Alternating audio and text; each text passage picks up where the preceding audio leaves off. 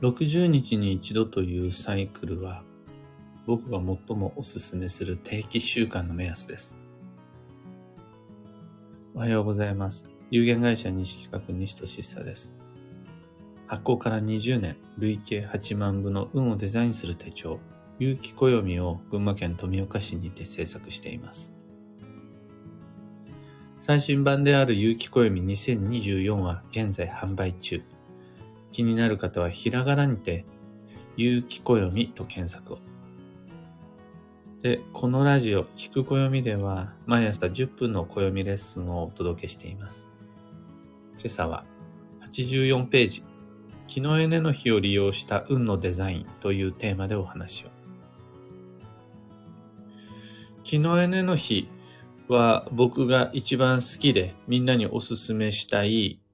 吉日であり、予定を立てる時の目安です。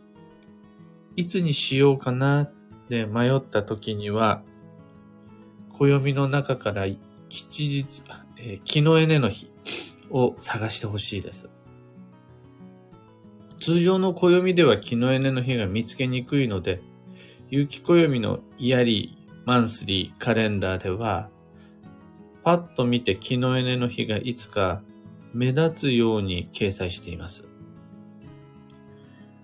きっちり60日に一度の等間隔で巡ってくる木のエネは、探しやすいし、の僕たちの早い現代サイクルにちょうどいい塩梅の吉日です。その詳細は、有機暦の84ページに記した通りなんですが、木のエネの人は、10巻と12子の最小公倍数である60単位でぐるぐると巡っていく、その、干支の、干支をヒントにした縁日です。10巻が、甲乙平定、簿記、甲信、人気。12子が、ね牛、虎、う、たつみ、馬、羊、猿、鳥、犬、い。で、それぞれを、今日は甲の日、今日はネズミの日。で、それぞれ配置していくと、木の絵ねとか、日の絵立つとか、土の富とか、今日の10巻と12種は何だろうなっていう組み合わせが60通りできて、その10巻の最初である木の絵と12種の最初であるネズミが60日に一度ポンって、そのスタートの60周期のスタートが木の絵ねって感じで毎日、毎月、毎年こう組み合わさってきます。で、60年に一度だと人生に1回しか来ないんで、利用するのはなかなか難しい。また、60ヶ月に一度だと5年に一度なので、それも5年単位の習慣って、今、次、じゃあチャンス、次を新しいパンツを変えるタイミングは5年後でっていうのをちょっと使い勝手が悪いんですよね。その点、火の干支である60日に1回という木のエネは、ちょうどいい塩梅で使いやすいからおすすめなんですが、今度、暦の中から木のエネの日を見つけるのは誰でもすぐにできるし、今日初めて有機暦を手に入れたっていう人だったとしても、木のエネだけは見つかるはずなんですよね。その次のステップがちょっとみんなハードルが高いみたいで、よくご質問いただくのが、じゃあその日に何をすればいいの？どういうことを木のエネの日にすればいいの？運のデザインって木のエネの日に何をすることなの？っていう今度デザインの方法、予定の立て方になるんですが、3通りの僕なりの活かし方ご紹介します。これは教科書には載ってないことが多いです。とにかく吉日だからなんか、なんかしなよみたいな感じまでで、有機暦の中では、だるまの目入れをするのがいいですよなんて書いてあります。縁起物を使い始めるのに木のエネの日を使う。縁起がいいから。っていうぐらいの使い方で、でもみんな、だるま、毎年購入するわけじゃないでしょう。毎年のように招き猫を飾り始めるとかっていうのもないだろうし。そうすると僕が経験の中で、大体こんな感じの使い方3系統に分けてこれがいいですよってお勧めするのをご紹介すると、一つ目がとにかく基本の開始終了再開です。何かを始める、何かを終わらせる、何かをやり直す。この三つは、新しく始めることで、古いものを終わらせることで、途切れていたことを再始動させることで、停滞していた運の刺激になるんですよね。人間関係が停滞している、仕事がマンネリ化している、なんとなく最近自分自身がパッとしない。っていう時に、もう新しいことを始めると、古いことをもうダメになったことを終わらせると、また何かの事情で頓挫していたことをもう一回やり直すと、その沈んでた運が盛り上がるんですよ。それをするのにいつがいいかって言われたらいつでもいいんじゃない別にじゃなくて、60日に1回、昨日の日を狙って開始終了再開をする。定期的に運へ刺激を与える。これは、最も基本です。基本中の基本です。僕自身、木のエネの日を目指して、1年に6回、開始または終了、もしくは再開、いずれかの予定を確実に入れてきましたね。もう20年以上前からそうです。決して自分自身立派な人とか、ちゃんと自己管理できてる人じゃないんです。2ヶ月に1回だったらそれ僕でもできるんですよ。これが基本です。木のエネの基本。で、二つ目の木のエネの日を利用した運のデザインが消耗品の交換です。日常の中で一生涯使えられ、使えるような、なんでしょう、愛用品じゃなくって、もうどんどん古くなっていくので定期的に交換アップデートしなくちゃならないものが必ずあるはずなんです。で、例えばティッシュペーパーみたいに一回使ったらもうすぐに捨てなくちゃならない。そういうものは、その都度でいいんです。そうじゃなくて、一回で交換、二回で交換じゃない、けれども消耗していくものの交換に木のエネの日最適です。例えば僕の場合だったら、歯ブラシ、あとはスポンジ、場合によっちゃタオルとか、そういった2ヶ月に1回ぐらい交換しておきたいものの、目安が木のエネの日です。これ何がいいって、前回スポンジを交換したのっていつだっけ？この歯ブラシは何ヶ月ぐらい使い続けたものだっけって自分の中で覚えておく必要がないんです。木のエネになったら交換。これを習慣にしてしまえば、きっちり等間隔で自分の運をアップデートすることができる。いちいち管理する必要がない。そうすると、2ヶ月に1回という交換の目安を作りたい人に木のエネはおすすめです。毎月だと早いよ、毎週だと早いよっていう時の木のエネの日、消耗品の交換です。で、三つ目が最近開発してめちゃくちゃいいなって自分の中で思っている木のエネの使い方がありまして、継続したいことの中継地点として使います。例えば健康に役立つことであるならば、1ヶ月2ヶ月と言わずに、5年10年と続けたいでしょう。また、勉強もこれからの時代は障害学習と言われている通り、一回本読んだから終わりとか、の5年勉強したからもうこっから先はしないって、そういうのはないはずです。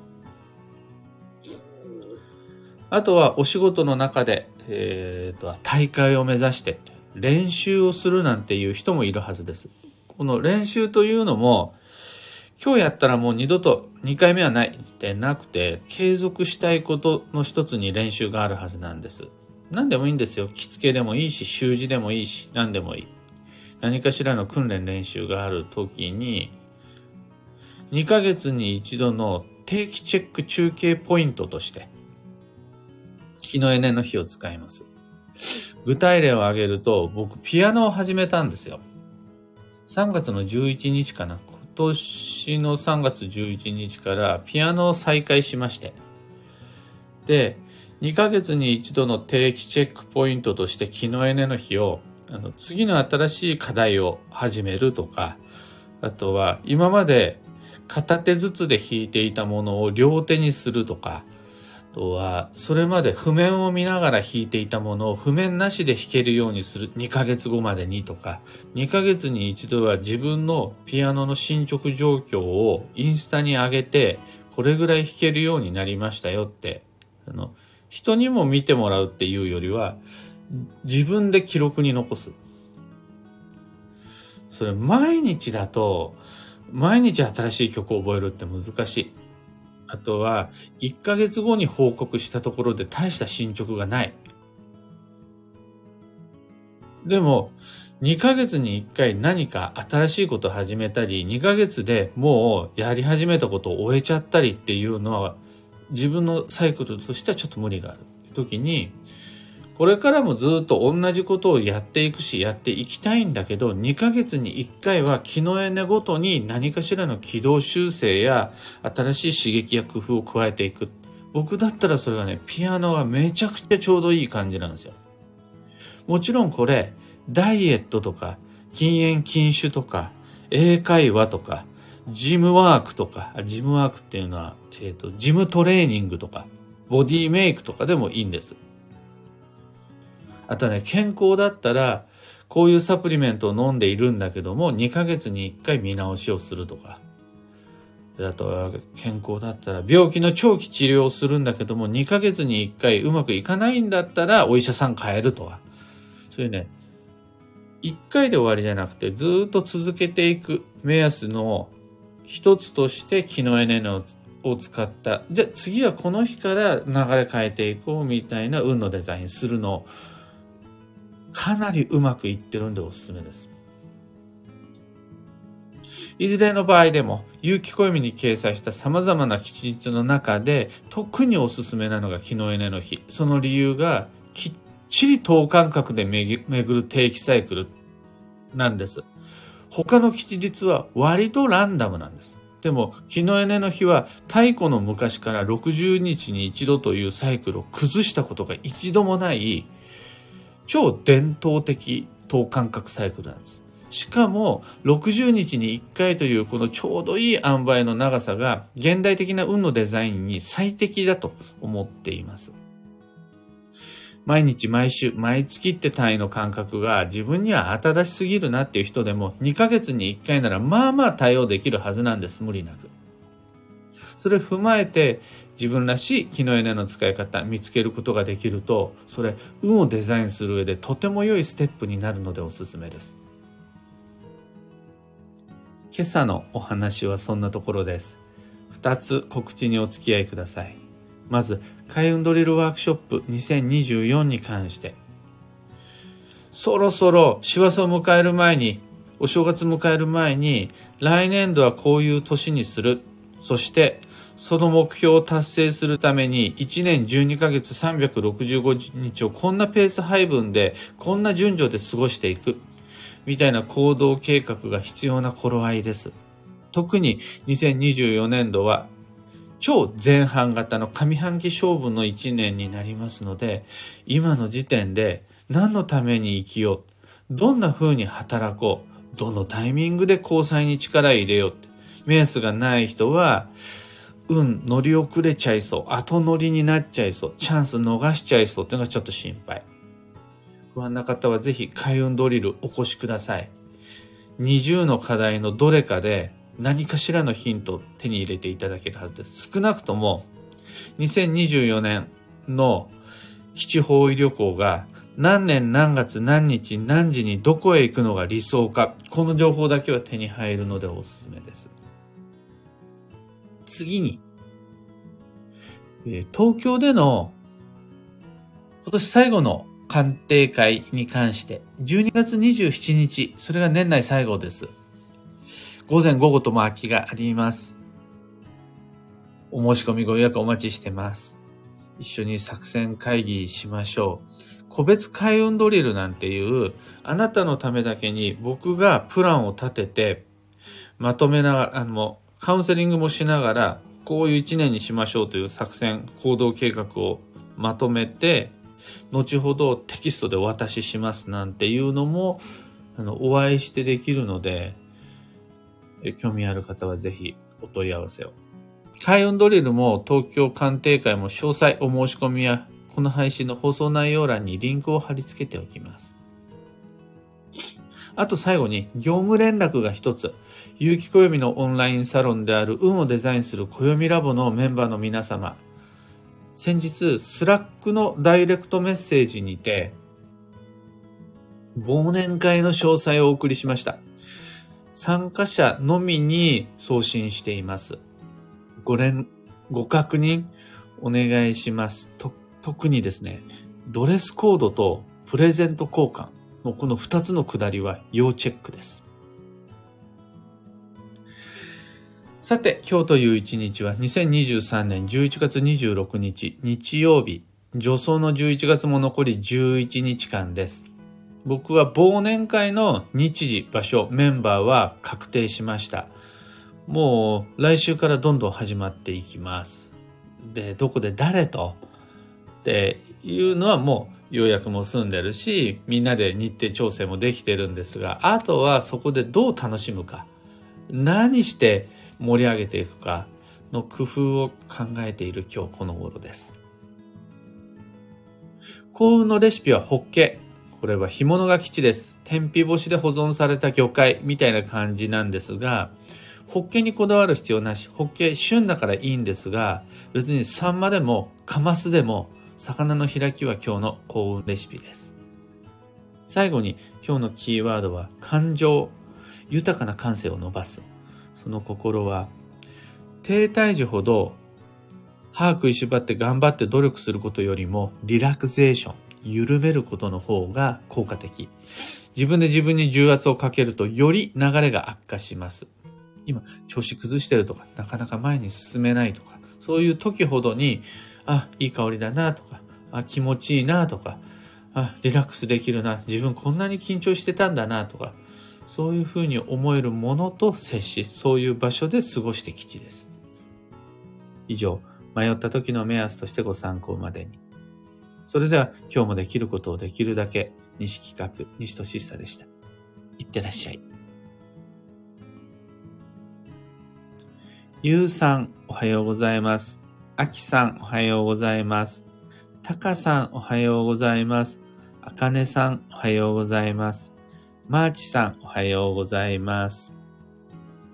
今日のみんなのお天気は、曇り空が多い。群馬県富岡市は雲一つない快晴青い空なんですが、みんなの空は曇りが半分以上ですかね。今日と明日はとても寒くなると聞いています。昨日は風は冷たいものの日向はあったかい。外でもカーディガンで過ごせるなんて日でしたが、今日はちょっと冷えそうですかね。住む街によっても違うのかな。体調管理の一環として何を着て過ごすかは、皆々様しっかり一日の中でも調整していきましょう。ひでみんさん、かよさん、小川ともみさん、くーさん、かぶさん、かんぽうはなこさん、きゅあなさん、マイクさん、おはようございます。というわけで、今朝の配信ここまで。今日もマイペースに運をデザインして参りましょう。忘年会もクリスマスもお正月も成り行きに任せずしっかり盛り上がるようにデザインしていきましょう。僕も行ってきます。